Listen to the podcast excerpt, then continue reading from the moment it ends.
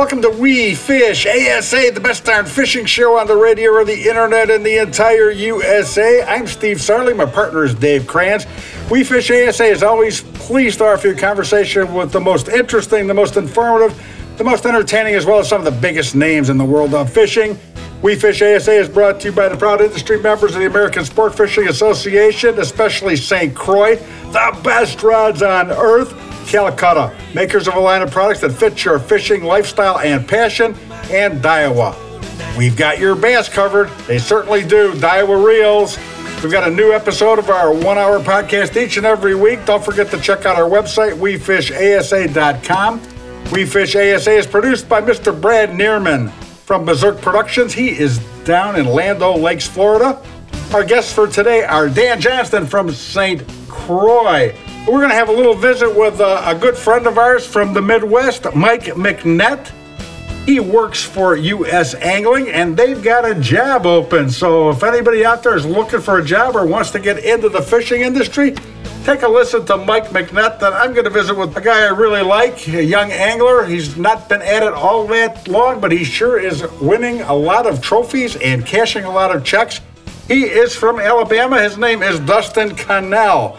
First, let's uh, swing it over to Mr. Dave Kranz, who's going to bring on Dan Johnston. Take it away, David. As Steve said, I am Dave Kranz. This is the We Fish ASA podcast, and this segment is brought to you by. Croix, the best rods on earth, and they always bring us Dan Johnston. Welcome back, Dan. Hey, Dave. Thanks for having me. Oh, no problem. Uh, we're starting to feel the uh, the coolness in the air, even though it's. Uh, uh, mid-August, uh, you know, mid to the third week of August, and but we're feeling it. It's it, it's getting late into the summer, and uh, late summer, early fall. We have to do things a little differently to catch bass and panfish, and let's talk about that a little bit. Yeah, it's a great time of year to fish, and it's not only do we feel it in the temperature, but pretty soon here we'll we'll start obviously seeing it in time of day too, an amount of available sunlight in the day too. And you know, Dave, you're a hunter, and and you know, you and I relate a lot of hunting things to fishing things about the master plan and everything. There's no, there's no doubt they start to group up, they start to feed up. You know, there's certain things we really want to look for. Like right now, we we we, could get real specific. You know, it's particularly on that concept of healthy water. You know, you look at most of the spring and even early summer, a lot of your lakes and rivers are healthy all the way around them, but well oxygenated, pretty good. You know, they'll go in and out of clarity with rain and up and down. I get all that. But generally speaking, you can catch them in a lot of different areas. But right now, it's so critical to find healthy water for, especially if we want to focus in on panfish or bass. And those panfish really get, uh, they get very target centric. Bluegills love weeds and wood. In the summer, they love wood, especially if it's got a little bit of moving water around it, whether that's you know, wind formed or certainly on the river, just some small current. Uh, but again, healthy water. And, and, some of the bays that we were catching real good in the spring, and I'm not talking about just bedded up fish, even post spawn, they're, they're just not there like they used to be because the, the quality of the weeds start to just make it a, a an environment where they just they get out of there and they'll they'll pull. Then you just got to kind of figure out where they pull to. Yeah, absolutely. And and what we've seen the warmest water temperatures of the year, and it's only going to go down from here. There might be an exception on a couple days if you got a really uh, you know warm front or something, but for the most part, the the waters by mid August have peaked and uh, and start going the other way because we get some of those cool nights, and um, and that can make a difference too. Water temperature can be uh, a factor in the fall and late summer also. Well, it helps us, I think, because they really start to feed up. I mean, my favorite time to crappie fish is late fall. Times I'll even take it over the spring if I don't want to beat them up on beds and stuff, you know. So it's a great way to you can catch big numbers of them. They're aggressive. And another thing that's really cool about right now to late fall that we should mention is you don't have to be vertical with your presentation like you do in the winter. Obviously, ice fishing, we're dropping it down a hole, but there's another reason why that works too is they're not they don't like to chase a whole lot. It's more of a lift and hold, and they're in the water column and they'll ascend to get it. Where this time of year you can still absolutely cast to them and bring it back on more of a horizontal pitch and swing or a cast and retrieve for crappie and bluegill. So it's kind of the best of both worlds because they're they're they're uh, huddled up in groups on healthy targets, but you can still cast to them. so it's just it's a great time here to go catch a bunch of them, and it's not like they're just little ones either. I mean, I was on the Mississippi River recently, and back in the sloughs, there's some just classic big heavy trees right off current that there's just I went by with my uh, um, side imaging, and there there were more crappies and bluegills on this thing. It was so crazy that I thought I better shut it down and catch a few of them to make sure. And that's exactly what they were. And there was a bunch of them. So it's not like they haven't grouped up yet, because what they're doing is they're trying to find they're trying to find healthy water and the right cover, you know, in that required depth that makes the water more comfortable because the water's still hot. So to be specific, you know, six to ten foot of water, hard current or hard targets close to current, and it was just money. So that's very typical of what they do in the in the late summer. Absolutely, and and it's don't give up on that top water bite in late summer and fall either, huh? Well, on the bass side, it's it's arguably my favorite time to fish because the topwater baits, and we've spoke about this a bunch of times. You can throw the biggest stuff in your tackle box. Not only are they looking to eat, but your bait fish are the biggest they're going to get, and uh, they get they really go to shallow rock in the fall because they, they stay warm. Um, and that's a that's a rock solid pattern. Top water in the fall, shallow, way shallower than people think. We've caught them when the snow's flying on a buzzbait, and that is no joke. And you know, and it's funny. Sometimes we've talked about the fact it takes forever to get fish up in the spring. The water temperature's right. You think they're there, and they're not. And all of a sudden, they're all over it. In the fall's the converse of that. It takes forever to get them off it. I mean, you could you'll have fish on shallow targets until that water is cold and late in the year, and it's it's almost opposite of the way spring works. And you can get out there in 55 degree water and catch them in two foot of water. Uh, they just don't pull. It, it, takes a long time to get them out. That's largely because the bait usually stays real shallow in the fall. And Dave, we've talked about this before. A lot of times on reservoirs, and lakes and rivers, that's the time of year you see all the seagulls diving and following your boat when you're going on the lake. The reason why is they're shatter up in the water column. And that can mean they're up in a column back in two foot. That's why you see all those little schools swimming around. They look like water bugs or over 40 foot, but they're up in the water column. So that's a really important thing to target for anything we're throwing for crappie uh, and bass, especially.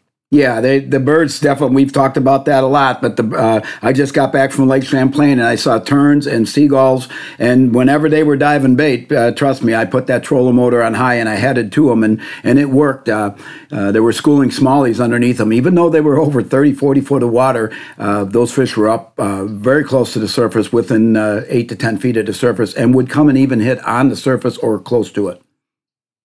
Yeah, that's because they're looking up and the baiter in the top of the water column. And another really good thing to throw, uh, you know, really right now, all, at least in the Midwest, right now, all the way into early November is any type of topwater bait that'll call fish from a distance, like your your walking baits, your evergreen shower blow, your baits that make a lot of commotion on the top because they might be five, six foot down, but they're in that mindset where they'll come eat it, especially first thing in the morning that's just a classic pattern. And some of the fish that we're marking with our electronics are not necessarily right on the surface to begin with because we're marking them over deep water, but they'll come and get it. Sometimes, you know, up to 10 feet if the water's clear enough or more, especially in the fall.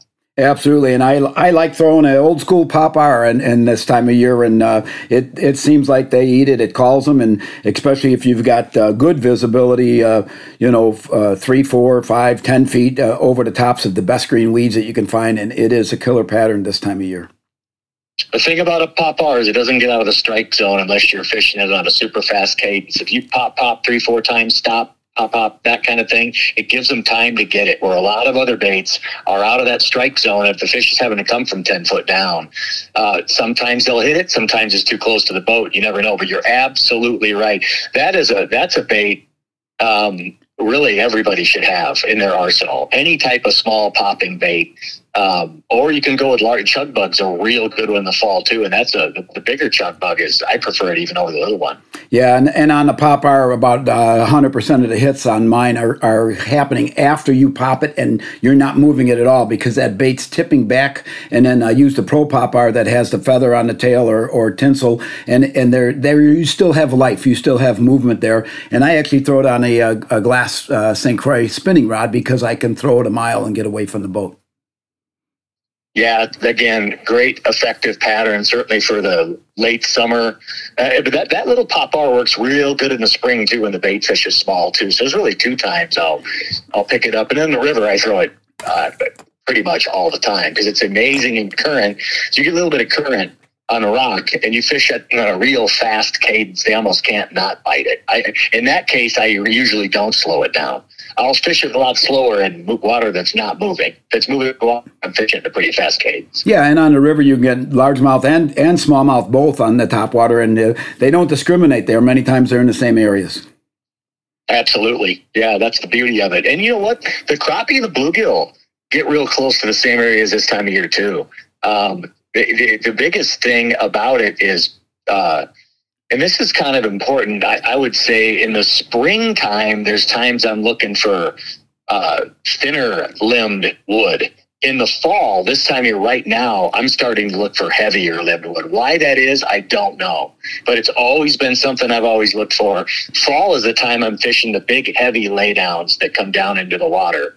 Uh, and it just seemed to work real well. And maybe it's a bed up thing in the spring where the, some of that buckbrush and shallow, spindly looking stuff it seems to be real good, but it's better in the spring than it is in the fall for me. I go to heavier limbs. Yeah, and I think the heavier limbs hold more heat, is what I've always thought. It very well could be. Maybe it's more of a bait motel.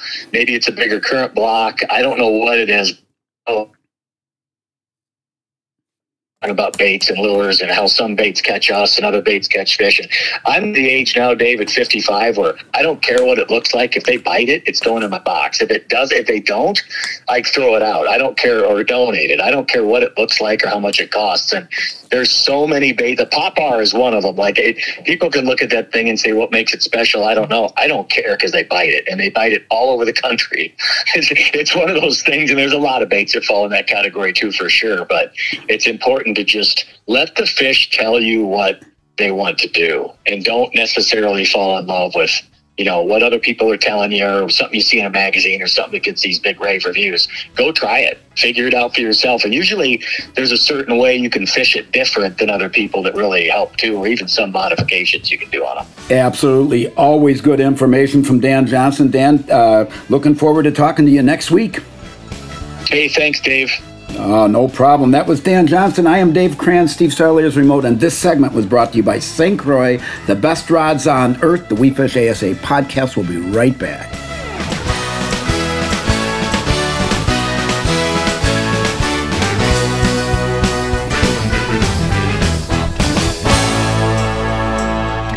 Rule your water.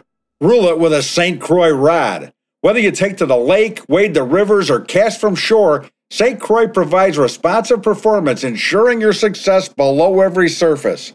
With a St. Croix rod in hand, you're a part of a celebrated tradition that has spanned 70 years. Touch, power, and control are right at your fingertips and extend to you the finest fishing experience on the planet. St. Croix, the best rods on earth. The outdoors is more than just a profession for us here at Big Rock Sports. As avid anglers, hunters, and outdoor enthusiasts, it's our passion. So, advocating on behalf of the outdoor sporting goods industry is a top priority for us. Big Rock Sports is proud to serve as the voice and advocate of outdoor sporting goods retailers across the nation. Big Rock Sports works tirelessly to protect our fisheries and anglers' rights. Big Rock Sports, we are here for you. I'm professional angler Kevin Van Dam, and people always ask me, what's the best and easiest way to catch fish? Well, that's simple. Keep our waterways clean and free of litter. You know, tossing your worn out lures in the lake is not a winning move. Pitch them in the trash. Do your part and join me. Visit keepamericafishing.org and pledge to pitch it. Welcome back to the We Fish ASA podcast. I am Dave Kranz. Steve Sarley is remote, and this segment is brought to you by Calcutta, an outdoor company that builds gear and apparel for those with a passion for the outdoors. I always like to say everybody I get to interview on this segment has a passion for the outdoors. My next guest, Mike McNett, is USA Angling's freshwater fishing director. He's also known as AKA Luke Icewalker. Welcome to the program, Mike. Well, uh, thank you very much. I haven't heard that term in a while. That's actually uh, Tony Boschel is uh, Luke Skywalker. I was uh, his his master Yoda. uh, that's good. That's good. I, I love it. Uh, we had an update from you about four months ago, and we like to get an update on uh, USA Angling, uh, what's going on with it, and um, you know, give us a, a little overview. Last time we had you on was about four months ago. What what's going on? Oh man, we got a whole lot, a whole lot of events coming up for U.S. Angling. Uh, we've got street fishing, which is it's kind of a cool uh, concept because it involves the youth. It involves uh, uh, a waterway in a local uh, community, and uh, we're going to the Netherlands, and it should be interesting. Our guys don't have a lot of skill with it. Of course, we got the Bass World Championship in Lake Murray coming up in, in October as well. And we have the the uh, Predator event coming up, and uh, our guys are going to Poland for that. So it's going to be a busy fall for us. Yeah, it sounds like it, and and you know we've uh, we've kind of broken away from uh, everything being shut down from COVID, and that's a good thing. Not that it's going to go away or sounds like ever go away, but they um, they have a little better handle on on how it affects people, and you know so many people are vaccinated now or have had it and have some level of immunity, and that's good because uh, we all just want to get back to normal. Of course, we we have to deal with this inflation with uh, you know rising food and gas, and that that affects uh, a, a, lot of things, doesn't it? Yeah, it really does. You know, uh, getting back to work obviously is is difficult for some because once you're working from home, you don't want to go back. You know, but uh, as far as as getting outside, uh, for, me, you know, during the COVID thing, I, I I didn't do much change. You know, I, I still work from home, but I, I traveled and I think the outdoors is where it's at. You know, it's good to see people getting back out and doing some fishing. And, uh, you know, as far as the inflation is concerned, the local events it doesn't affect too much. But man, we're we're glad the gas prices came down and the, the flights there for a while were, phew, the prices were haywire. But looks like for our guys going to Poland and the Netherlands that uh, the flights weren't too bad. There you go. There you go. We all. Uh we had the ICAST event that that happened, so the industry all came together down in Florida, and we've got to uh, get an idea of where we're going. You know, our, looks like the supply chain issue is going to get a little better, and that helps all of us in the angling world. And uh, uh, you know, not, I did see a press release. Uh, this is uh, from USA Angling, and and you're looking for a uh, an ice fishing program coordinator, or what? What's the title, and uh, what's that involved? And uh, uh, I believe most of your positions are volunteer. So tell us a little bit about that. Maybe there's somebody out there listening that uh, is interested.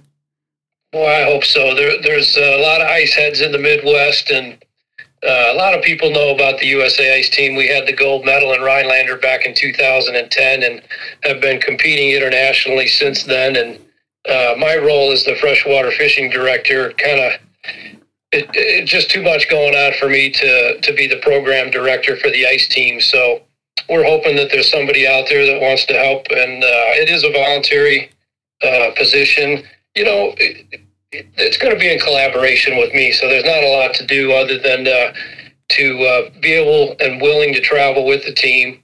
Obviously, put some time in to uh, organize the travel with the guys, depending upon what country we go to you know, deal with the bait issue when they're there, make sure the guys uh, have some good training here back home based on the venue and and also, you know, do some do some pre-fishing here and training and maybe bring some more youth in. They're going to get support from some of the guys we already have, but we're really looking for a for a head guy who's who's interested in ice and, and wants to get involved. Excellent. What's the easiest way if somebody out there has an inkling that this would be for them uh, to get a hold? Would they be getting a hold of you? Yeah, shoot me an email at uh, mdmcnet at usangling.org. And, uh, you know, uh, just give me a little bit about yourself, you know, what your interests are and uh, your phone number. I'll give you a call. We'll, we'll talk about it. I can send you some some documents that show what a program director, what we expect of, and, uh, you know, kind of the workload that they're going to have uh, during the year. Really, the the biggest thing is traveling with the team. They usually go for about a week, but uh, we have quarterly meetings. Just want to make sure that everything's on the up and up with the guys. Absolutely, absolutely. Well, that's good. So uh, the ultimate goal is, uh, I seems to be getting closer that um, fishing will be an Olympic sport at some point. I don't think it's I don't think anybody believes it won't be. I think it's going to be. It's just how far away are we from that happening? Well, I'll tell you, I think uh, CIPS, um, the governing body for the World Championships in fishing, uh, we help them contact the uh, the IOC and the USOC in collaboration with the documents that were sent to them to, to, to be recognized. And uh, they were a little concerned about, um, you know, a lot of the events are kind of Eurocentric. You know, there weren't a lot of women involved. Uh, they wanted more youth events. And uh, John Knight, one of our program directors for our events, uh, is really instrumental in, in getting a website set up for them and uh, kind of getting a, a, a, more of a uh, a better reach, a bigger reach to, to the youth and the women. We've got Kathy Fennell on our on our board. Everybody knows Kathy, obviously. And we uh, just sent our first women's team over to the Fly World Championship in Norway. They narrowly missed the bronze and uh, by one point. And uh, I think they're going to resend the uh, the application sometime in, in 2023 to see if, if we've fulfilled you know all the things that uh, that were that were lacking the first time we sent it in. Yeah, I think it would create an interest for uh, more youth and more women to get into it if it did become an Olympic sport. It gives it gives somebody another uh, goal to to shoot for and another reason to be involved. And and I think it's going to be a you know. getting getting it to there will will help it although they want to see the interest before it gets there. It, it's going to create awareness like fishing has never had before. Oh absolutely. I mean look at the pros and then college and now high school. Man if i'd have known that i could fish on a high school team and have a chance to get a uh, a scholarship to go to college for fishing are you kidding me? You know it's uh, it's really come a long way and in our eyes it's just a matter of time yeah, the high school and collegiate teams, when I see these young guys that are doing that, many of them are moving up to, I, I fish Toyota Series, I just got back from Champlain. Many are moving up to those levels and uh, BASS opens and they're going into these uh, venues and doing quite well. And But a lot of them, you know, it's like any other sport. They're all not going to make it to that top tier. But the ones that don't have learned marketing skills and they've learned how to uh, present themselves in front of people and in front of uh, other anglers and, and to companies. And, and they're some of the youth that are going to become the next. Uh, I mean, we're I walked around ICAST and I looked around there and I'm like, holy smokes, there's a lot of us that are near 60 or 60 or over. Uh, who are we bringing up behind us was my concern. And, and I think some of those collegiate kids are going to be the answer.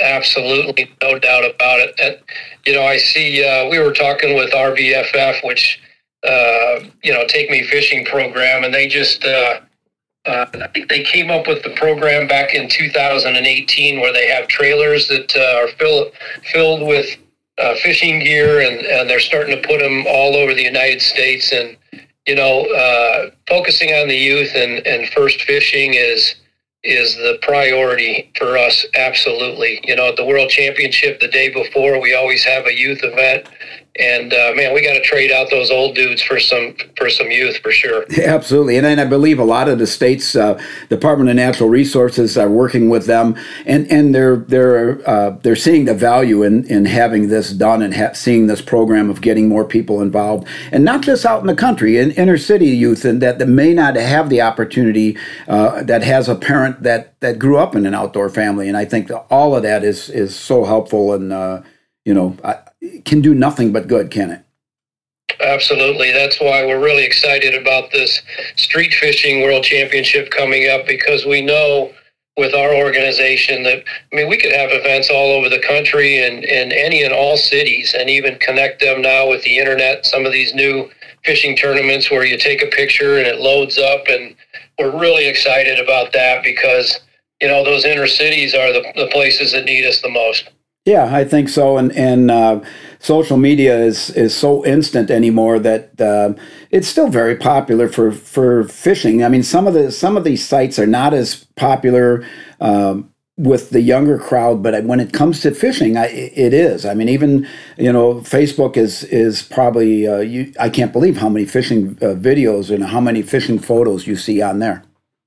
Yeah, I love it. I, you know, every time I scroll through my Facebook, I usually go on there, you know, a couple minutes a day. It's, I love it because all my friends are fishers and hunters, and all I see is pictures and videos of fish. It cheers me up. it does. It makes makes everything better. And whenever you get a chance to get out there, do it. And then we both would, uh, I'm sure, like to invite everybody that's listening. Take somebody fishing, whether they're a new person, a young person, somebody that's lapsed that that hasn't been. Uh, uh, involved. You mentioned Take Me Fishing. Uh, TakeMeFishing.org has a lot of good information on there, and and it's all good. And uh, you want to buy a license, you can get a license on there. You want to find out where to fish, you can do that. There's there's so many good things, and uh, we're gonna we're gonna uh, follow up with uh, somebody there uh, uh, from USA Angling and and see what happens right before that the World Championship. And definitely always appreciate your time, Mike. Thank you very much for having me on, man. I appreciate it. Oh, no problem. That was Mike McNett, USA Angling's freshwater fishing director. I am Dave Kranz. Steve Sarley is remote, and this segment was brought to you by Calcutta, an outdoor company that builds gear and apparel for those with a passion for the outdoors. The We Fish ASA podcast will be right back.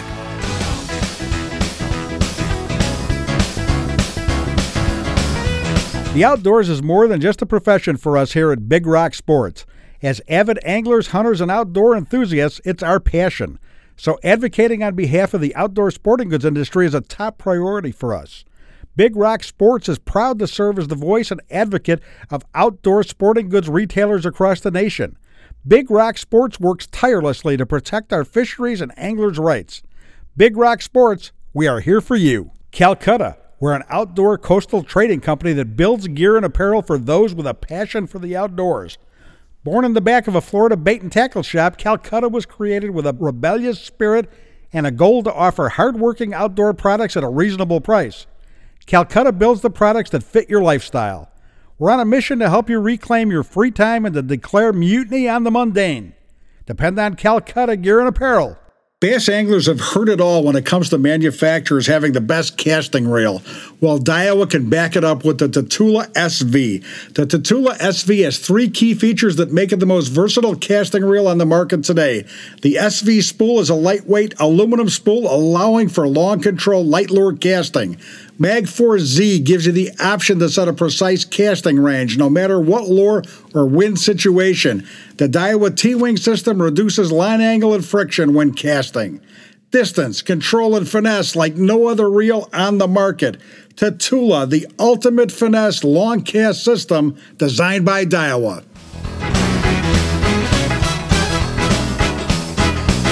Welcome to We Fish ASA. I am Steve Sarley. My partner's name is Dave Kranz. Please remember that We Fish ASA is brought to you by the proud industry members of the American Sport Fishing Association. Please help to ensure the future of fishing by visiting keepamericafishing.org. You know, if you're an industry professional, please consider joining the American Sport Fishing Association by visiting their website, asafishing.org. Got one of the young superstars of professional bass fishing with us today. Very happy to have him on. Uh, I hope I don't throw this uh, term around lightly, and that term is hot stick. This guy is certainly a hot stick in professional bass fishing. I don't know if there's a hotter stick out there. Please welcome Dustin Connell. Hey, Dustin, how are you? Man, I'm doing great. I, I really appreciate you having me absolutely glad to have you. I say you are on uh, you're on a roll, aren't you? Oh, I say you you you you are on a roll right now, aren't you? Oh man, it's incredible. I, I can't I can't complain. You know, I, I never really expected uh, you know this last tournament Cayuga to end up the way it did, but I sure am uh, proud for it. All right, you you won the uh, that was stage six, correct? Yes, sir. And you had an earlier victory in stage three? I did on Smith Lake in Alabama. Okay. How many people win two major events in one year? You, you look at that, there, there aren't hardly any. Yeah, it's very, it's extremely hard just to win one of these deals. You know, these guys are the best in the world, and uh, you know this this major league fishing format, man, it's it's ruthless. You know, you get out there and you're never really safe. You know, these guys may land on a group of fish and come back and beat you, but I'm very blessed to win two this year and uh, just riding this momentum. Oh, I can I can understand that. I, I really can. And uh, amazingly, you're you're you're a young guy. Uh, how, you're, you're you've hit the thirty mark, right? I'm at 32. I turned 32 in July. 32. Boy, oh boy. I, I remember the first time I interviewed, it was quite a while ago. You won a you won an event quickly after you you uh, you got into the into the big leagues. And and I and I'm trying to put the timing together in my head, and sometimes these things run together. But I remember Jordan Lee created such a big deal, winning uh, uh, the Bassmaster Classic two years in a row at such a very early age. And all these young guys are hard to stop, and then boom, you were not that far off the mark uh, with following up his victories with your first victory. And now I believe you had four major victories in a very short amount of time. I do. I uh, it's been a very very amazing past year and a half. You know, I was fortunate win uh, Major League Fishing Championship, which is a REDCREST last February, and then we've got two this year. So, um, you know, I've, I've seen the bottom side of fishing, and, and, and I've seen it where it's really great, and I'm just very fortunate. Wait, wait, wait, wait. hang on a minute. What what is the bottom side of fishing, man?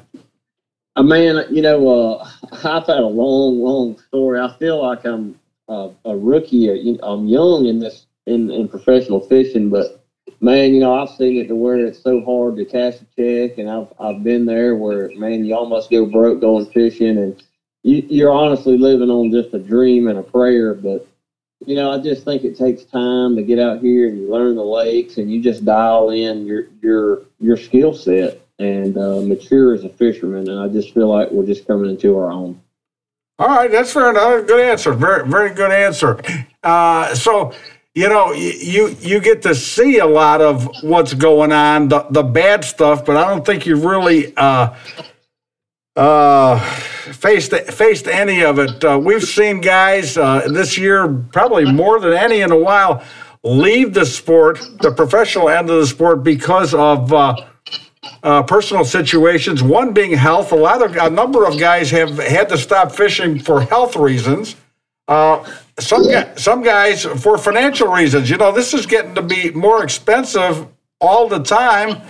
Uh, and and the other thing is just is just mental. And you know, I don't think you'll ever face the mental because you, you're about as high uh, high up in uh, uh, attitude and personality as you could possibly be right now. I don't ever see you being depressed in fishing. Oh man, I you know I uh, I just have a positive outlook. Every time I get to go fishing, man, I'm just very fortunate, and I I truly love this game. You know, I'll go. I mean, it's 93 degrees today outside here in Alabama, and I want to go so bad, but I'm just I've been wrapped up with stuff and uh, just trying to get settled in at home. I've been on the road for three weeks, and uh, you know, there there is a struggle as far as being gone from home, but you know, I've I've worked construction before and all that, and I, am just very blessed to be out here just living my dream and being able to make a living doing it. So I never take any day for granted. Excellent. You set things up pretty well. Uh, if I remember correctly, you're a graduate of uh, University of Alabama. Yes, sir. I did get there. Okay, so so you got you got your ducks in a row, and you got something to fall back on if if anything were to ever happen, which is got to be a one in a million chance that this is going to fall apart for you, but it it was really smart of you to go and get your education. Why did you pursue that and, to, you know spend all the time and the money to get your education from Bama rather than start fishing earlier? You know, I uh, I wanted to be part of the college fishing scene. Um, I wanted to, you know, fishing college. Uh, that was one of my immediate goals, um, and I'm really glad I did. I, I got to travel. You know, I went remember going to Okeechobee. I went to Lake Lewisville. I fished a ton of lakes in Arkansas, Tennessee, and I, it just allowed me to learn different bodies of water and you know get my feet wet in a lot bigger tournaments. And uh, you know, along with you know, I got a marketing degree from the University of Alabama, and you know, I use that every day. You know, I'm out here trying to market my brand as well as my uh, my, my sponsors. You know that that back me. So um, in this day and age, you know, marketing uh, and, and, social media and just branding is very very important. So uh, it just just all fell in place. Oh, it, it, it truly is, and I think you're very very smart to have picked up on that and got your ducks in a row in, in, in that or in, in order to uh, to do what you're doing right now. It's uh, it's absolutely marvelous, and uh, a lot of people don't realize how tough the job is. You know, fishing is difficult. Everybody listening, you know, picks up a rod and wheel, reel on the weekend, and they realize how tough it is to catch fish. They don't realize how tough it is to get sponsors, to keep sponsors. Uh, the stuff that's involved with the fishing, like the travel and the separation from family this is a lot harder job than the average guy uh, competes, uh, you know, than the average guy thinks about. I saw my brother-in-law recently. He said, "Wait, you're talking to a guy that made hundred thousand dollars for catching a fish?" I said, "Yeah, and you know what? I, you talk about a guy that he, there's people making three hundred thousand dollars for pitching one inning of baseball. I don't want to hear about it. This catching a fish is damn hard, and these guys are underpaid, in my estimation."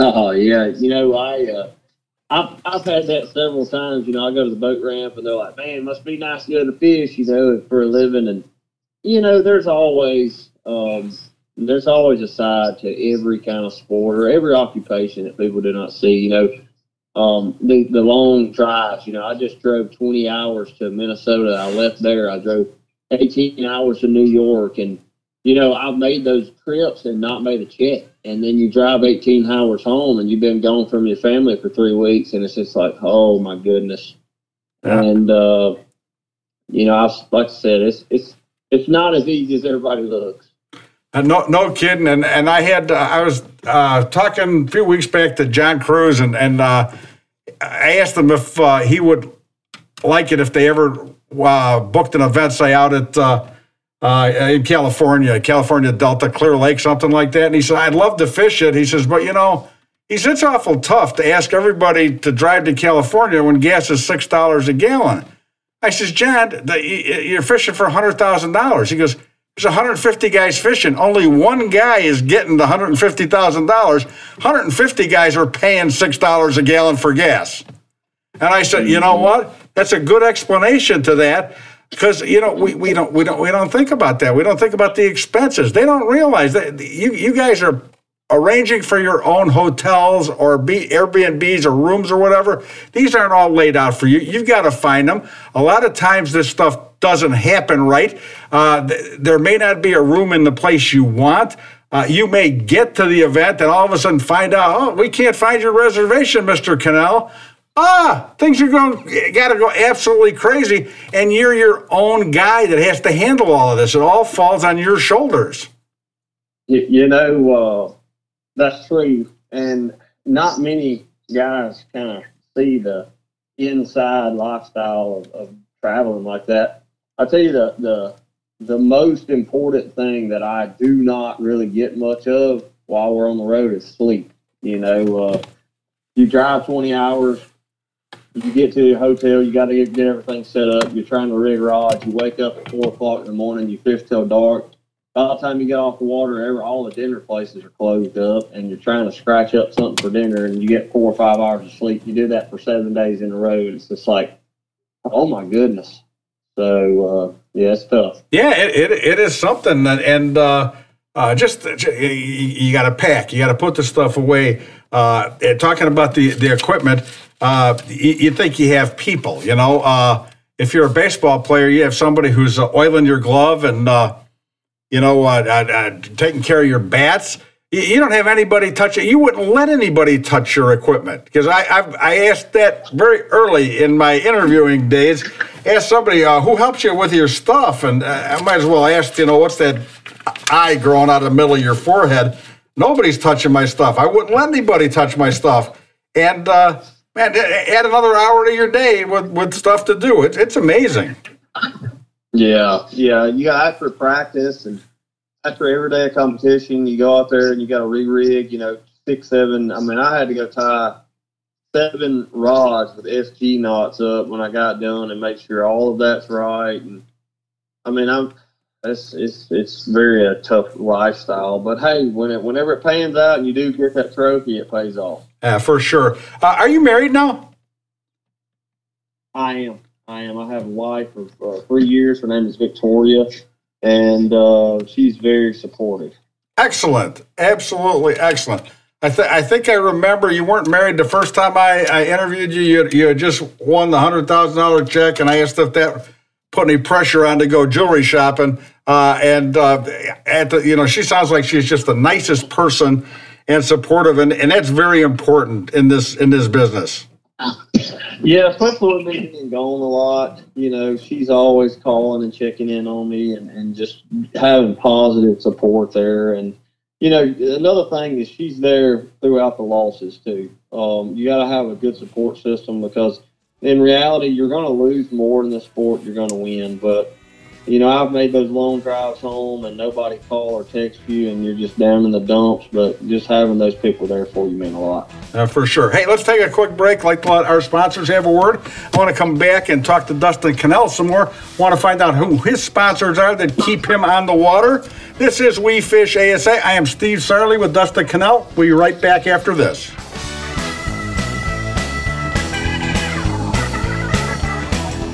For most anglers, the unexpected is expected. But what you can do is take matters into the seat of your, well, shorts. Meet AFTCO's Overboard Shorts, winner of the ICAST Best in category for technical clothing. Built with a 100% submersible pocket that keeps the unexpected dry docked for the other guy. Overboard keeps the good times rolling and your valuables safe for the next adventure. Overboard Shorts from AFTCO. Learn more at aftco.com slash overboard. Bass anglers have heard it all when it comes to manufacturers having the best casting reel. Well, Daiwa can back it up with the Tatula SV. The Tatula SV has three key features that make it the most versatile casting reel on the market today. The SV spool is a lightweight aluminum spool allowing for long control light lure casting.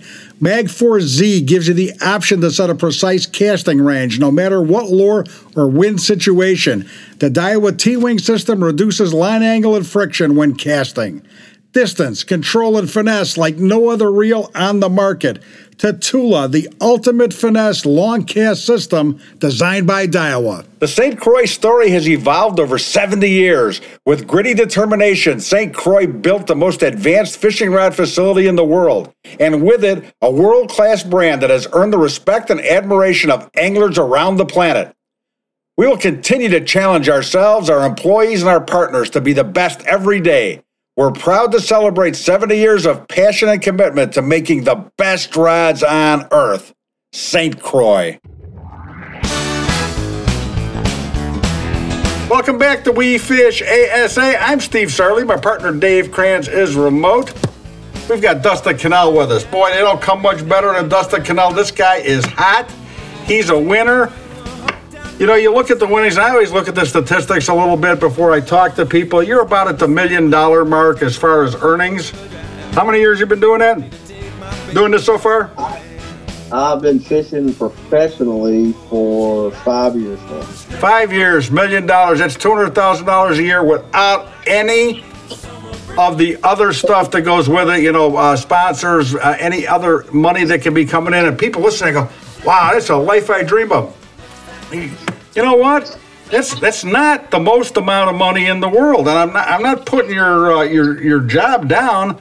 I'm just saying, you know, you, you gotta you gotta have a boat, and, and you know, obviously there's boat deals. You know, you're not going to the marina and walking in and paying full price for the boat. Things work out, but you know, you've got responsibilities, obligations, financial responsibilities. You you got to get a truck. You're talking about hundred thousand dollars for a, a boat, eighty ninety thousand dollars for a truck not everything else that comes along with it, and it's getting more expensive every day. I, I really think you guys deserve to get paid more money. Oh man, that's uh, I can't deny that. It's, uh, the biggest thing is, is is gas. You know, we spend a lot of money traveling and gas to and from places. Uh, we stay. I've got a good group of guys I run with. Jacob Wheeler, um, you know, Mark Daniels, Adrian Avina, we all kind of room together, help out on cost. But uh, yeah, it's expensive getting out there on the road. Yeah, th- those are some hey, those are some good sticks too. Those are some good sticks. You got a you got a good bunch of guys that you're that you're dealing with. Uh, the, the, the, the one thing that people don't realize, oh, you got guys, you know, you're friendly with guys. You can't share the driving. Everybody's driving their own truck. That that stinks. Absolutely, yeah. You know that that twenty hour drive to Minnesota I just made, and it doesn't matter how you do it. It's ten hours both ways, or you can drive fifteen hours one way. I mean, you're exhausted by the time you get there, and then you wake up daylight to dark. But you know, having those guys there when you get there, it just gives you company. They give you encouragement, and uh, it's it's just a good camaraderie. Minnesota is a, is a far trip for you, and uh, it's a completely different lifestyle. And, and and face it, the tour the tours don't go to Minnesota all that often. Um, you know, fi- water's water's, fishing is fishing, but you know, just the, the situation and the people up there. Um, are you okay with Minnesota? Do you do you get hung up on the fact that those people up there talk funny, don't they? Oh yeah, you know Minnesota. Oh, it's it's a it's a great place. Oh. Um, you know, Mille Lacs is where we're having our next tournament. That's September the 10th through the 15th, and you know I've stayed up there several times. They're super nice people, and uh, that lake is incredible. So I can't wait to get back. Oh, so uh, you have fish Mille Lacs. Yes, sir, I have. Okay, okay, that's that's gonna be that's gonna be tough, and it's the last event. Uh, it's almost the last event of the year, depending on where, where you're where you're sitting. Um, we're still in August. We're still in August as we're talking. Doesn't that kind of break your heart that the season's over and there's still four months to go in the year? Absolutely. Well, I tried to talk these guys into having some fall tournaments, and uh, you know, it's just one of the deals. We get done in September, but I really enjoy the break. I get off. I go bow hunting, um, spend time with my family, and just just hang out here at the house. We're gone six months out of the year, so it's a good little change of pace. Okay, that's good. That's good. That's good for you. That that is a, is a good thing. Um, talk about your two wins this year, Lewis Smith Lake and uh, Cayuga. Were, was there any different? Were there any? Where are those two lakes located? And were there any differences or similarities between them? You know, Smith Lake was in March, and that was on the lake here in Alabama. It's a very deep, clear lake. It has spotted bass and largemouth in it. And I actually won that tournament fishing spotted bass in about 30 foot of water on a drop shot. And um, that was a great tournament. You know, I live two hours from, from that lake. And uh, just very fortunate to get that win. It kind of came unexpected. And then we just got done at Cayuga.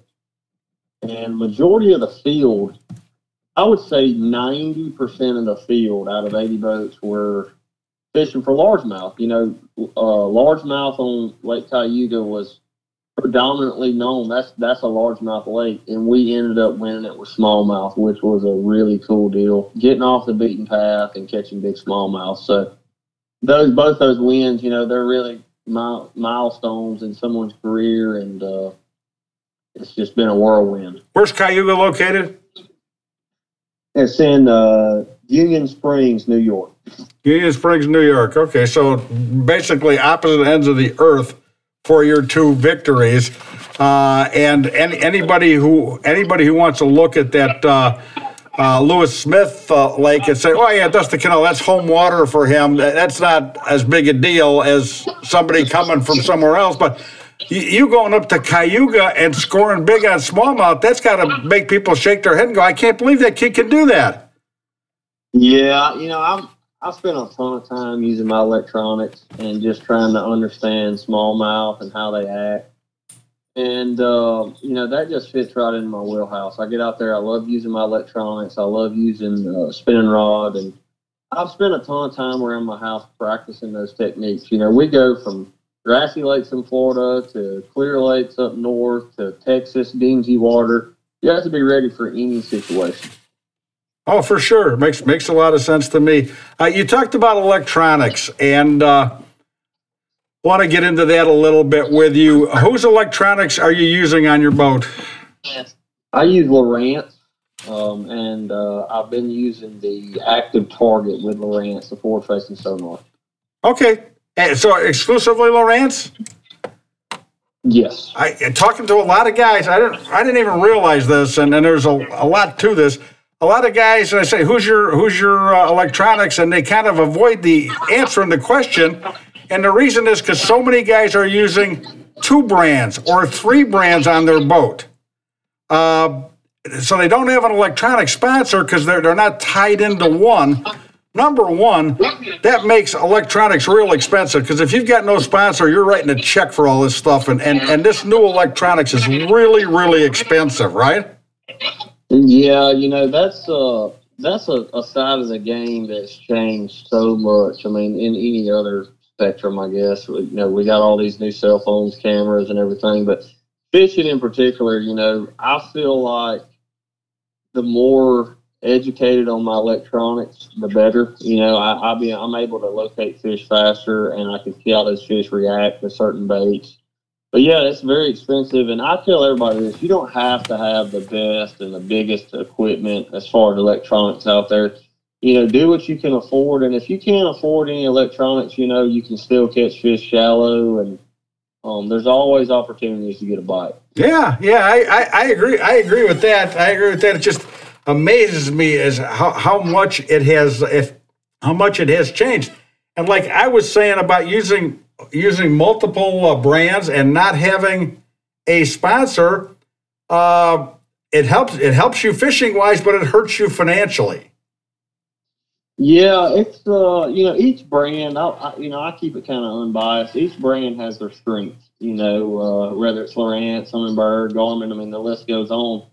And I just feel like uh, that those strengths they always push each brand to get better and better. You know, mapping as far as forward facing sonar, but for me, I'm Lowrance dominant. You know, I, I've just I've really learned that brand uh, a lot. I understand how to use it, and uh, all the other ones unbelievable too. I've seen and used a lot of them, so uh, I don't think you go wrong nowadays. They're all great. Oh, excellent! That's a great, uh, great way to say that.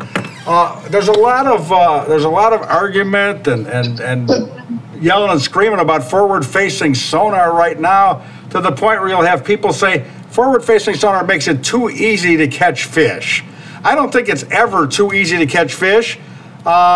Well, what, what do you think? Do you think that forward facing sonar has a place in this business? Because there's, there's people that are talking about about banning it, and as a matter of fact, uh, the uh, the Pro Muskie Tournament Trail has banned forward facing sonar, which blew my mind that they would do something like that. But what, what do you think about all this uproar? You know, I think uh, it's just a, a, transition that guys are going to have to get used to. Um, I can think of a ton of different examples. Is I don't know, just navigation wise. Everybody used to have navigation units in their car they would buy them, and now everybody's using their phones. And and then, I mean, you can think of it up uh, on an airplane. Back back a long time ago, they didn't have, they just had radar. Now we have computer screens that tells you exactly what path to run. And technology is amazing if you just know how to use it right. And you know, as far as fishing goes, if I can take any kind of guesswork out of my fishing and, and, and, and catch them faster and more efficient, and I can catch more and bigger fish, I don't see a problem with it, you know. And there's also another controversy, as I see it all the time, you know. Oh, I'd love to see these boys cut the graphs off, and I can tell you, you're going to see the same results with a lot of these anglers. You know, I mean, just, I mean, the forward facing sonars, four, three, four, five years old. Yeah. And some of the same names were up top of the scoreboard, you know, back then. And I just think that it all boils down to your work ethic and how much time you really put into your sport, you know, put into the sport. But for me, um, I, use my electronics the way I use any other thing. You know, I learn them. It's like reading a book. You know, just learn them as best you can, and I get more bites and I catch more fish. So it's uh, it's a great asset for me as a fisherman. Excellent, excellent. Uh, run out of time. I want to ask you, see if I get a quick answer to a, a, probably a question I shouldn't be asking at this point. There's been some controversy lately. Uh, uh, there was a professional angler that uh, uh, they uh, they forfeited a finish for him. He had finished fifth, and they had because he had broken a rule about getting information on the water he was fishing coming up. We live in a social media world, and there's communication everywhere. How do you stop getting information? You know, what do you have to do? Put a, a blinders on and earplugs in and stay inside, not talk to anybody? I don't see how you can keep away from getting information. Well, per our rules, um, you know, we're not allowed to solicit any information. So, soliciting information means asking for waypoints, asking, hey man, where are they biting at? What area of the lake's the best? You know, Mm-hmm. what depth? Um, so we're not allowed to solicit any information. So we're supposed to, you know, show up, figure the fish out on our own. But with this day and age, you know, anything that is public information, um, that it's free game. You know, whether it's watching a YouTube video, checking the weather, um, any kind of tournament results. And I would say for the for the vast majority of guys out here, man, that that is a rule that's very respected. Um, you know, and, and that situation that happened, that's just a, a it's an unfortunate deal. Um, you know, that's really the only thing I can say about it. I will say this, playing the advocate. Um, you know, before the no information rule, there was a ton of guys in this sport that got info. That that was just the deal. You know, you, showed up and, and you knew a couple buddies, and they put you in the right direction, and boom, you win the tournament. And that went on for 20 plus years. And now that we we cannot do that, that is, uh, I guess you'd say the the golden rule. You know, so how times change, but Yeah, for sure. in my, yeah, in my opinion, you know, I, I feel like not, I would say the vast, vast majority in any professional fishing, that's a very respected rule. Yeah, I, I agree. And, you know, this is a sport to me without controversy. We don't have it, we don't need it. But you're getting gas on the way to a tournament. And a guy pulls up next to you and he says, uh, Hey, Dustin, throw a silver throw a silver rattle trap. They're on silver rattle traps. Okay, you already got silver rattle trap tied onto your rod. You were going to throw it anyway. Now, now you got to be sitting there thinking, should I throw this silver rattle trap or not? Because if I win this tournament, is this guy going to be telling everybody, "Hey, I'm the guy that taught that told Dustin Connell to throw the silver silver rattle trap, and that's how he won the tournament was because I told him that." I, you know what I'm saying? That that's got to be uncomfortable. Yeah, I typically tell, you know, I mean, we have, we run into that all the time. People will say something at a gas station or a tackle shop, and I normally do my best to, you know, to try to let them know real quick, hey, I can't get any info, can't get any info. If they do kind of blurt something out, I'll report it. You know, I'll tell uh, Aaron Beshears our tournament director, hey, man, a guy just kind of blurted it out and said, hey, you know, he's catching them on a buzzbait or, or he's catching Yeah, them yeah, yeah. wood."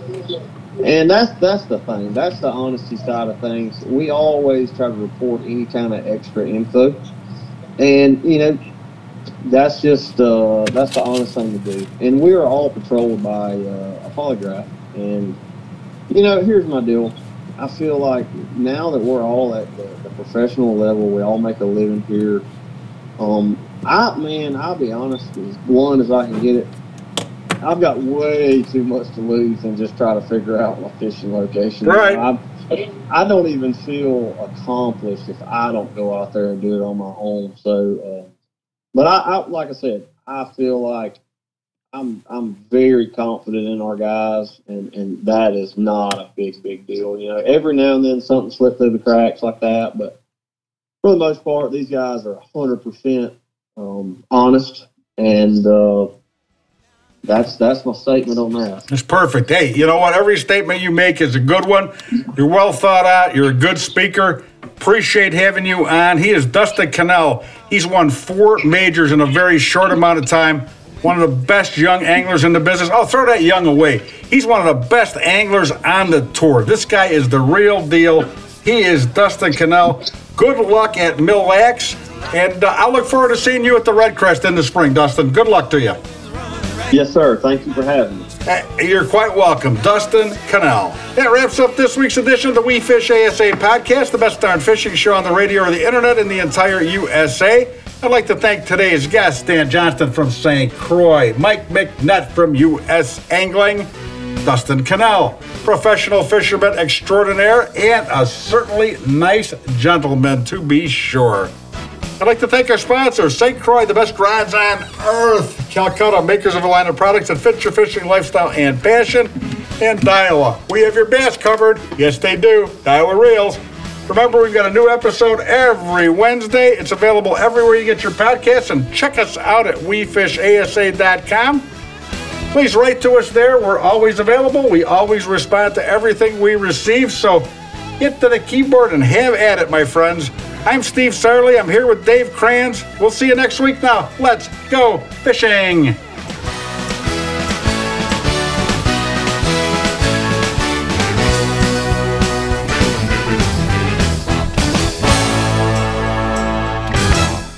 I'm professional angler Kevin Van Dam, and people always ask me, what's the best and easiest way to catch fish? Well, that's simple. Keep our waterways clean and free of litter. You know, tossing your worn out lures in the lake is not a winning move. Pitch them in the trash. Do your part and join me. Visit keepamericafishing.org and pledge to pitch it.